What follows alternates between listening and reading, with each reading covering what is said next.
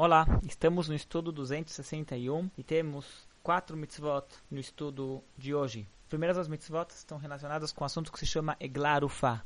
Quando se encontrava um cadáver, uma pessoa que morreu no meio da estrada, não se sabia quem foi o assassino, o assassino.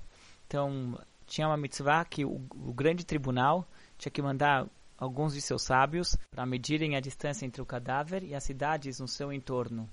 Daí, depois disso daqui, os juízes da cidade no qual o cadáver foi mais próxima, eles tinham que é, fazer um ritual inteiro para conseguir o perdão para eles. O que acontece?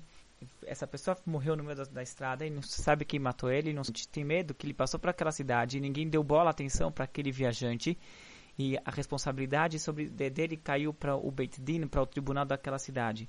Então eles tinham que fazer um ritual para conseguir o seu perdão. E como esse ritual ele se dava, se pegava uma bezerra e se decapitava ela pelo, pela nuca numa terra que era dura, que não era que não seria viável de plantar, às margens de um rio, e lá uh, eles faziam um ritual inteiro, uma reza inteira.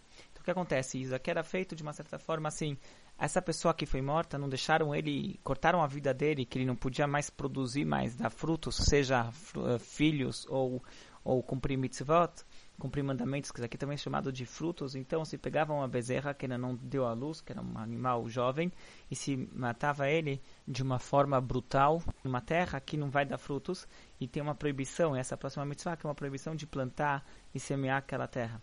Depois, nós temos mais duas mitzvot que também relacionadas com outro assunto, é que a gente não pode deixar um, um, objeto ou uma coisa que ela possa ser um perigo, que possa causar um perigo nas nossas casas, nas nossas cidades.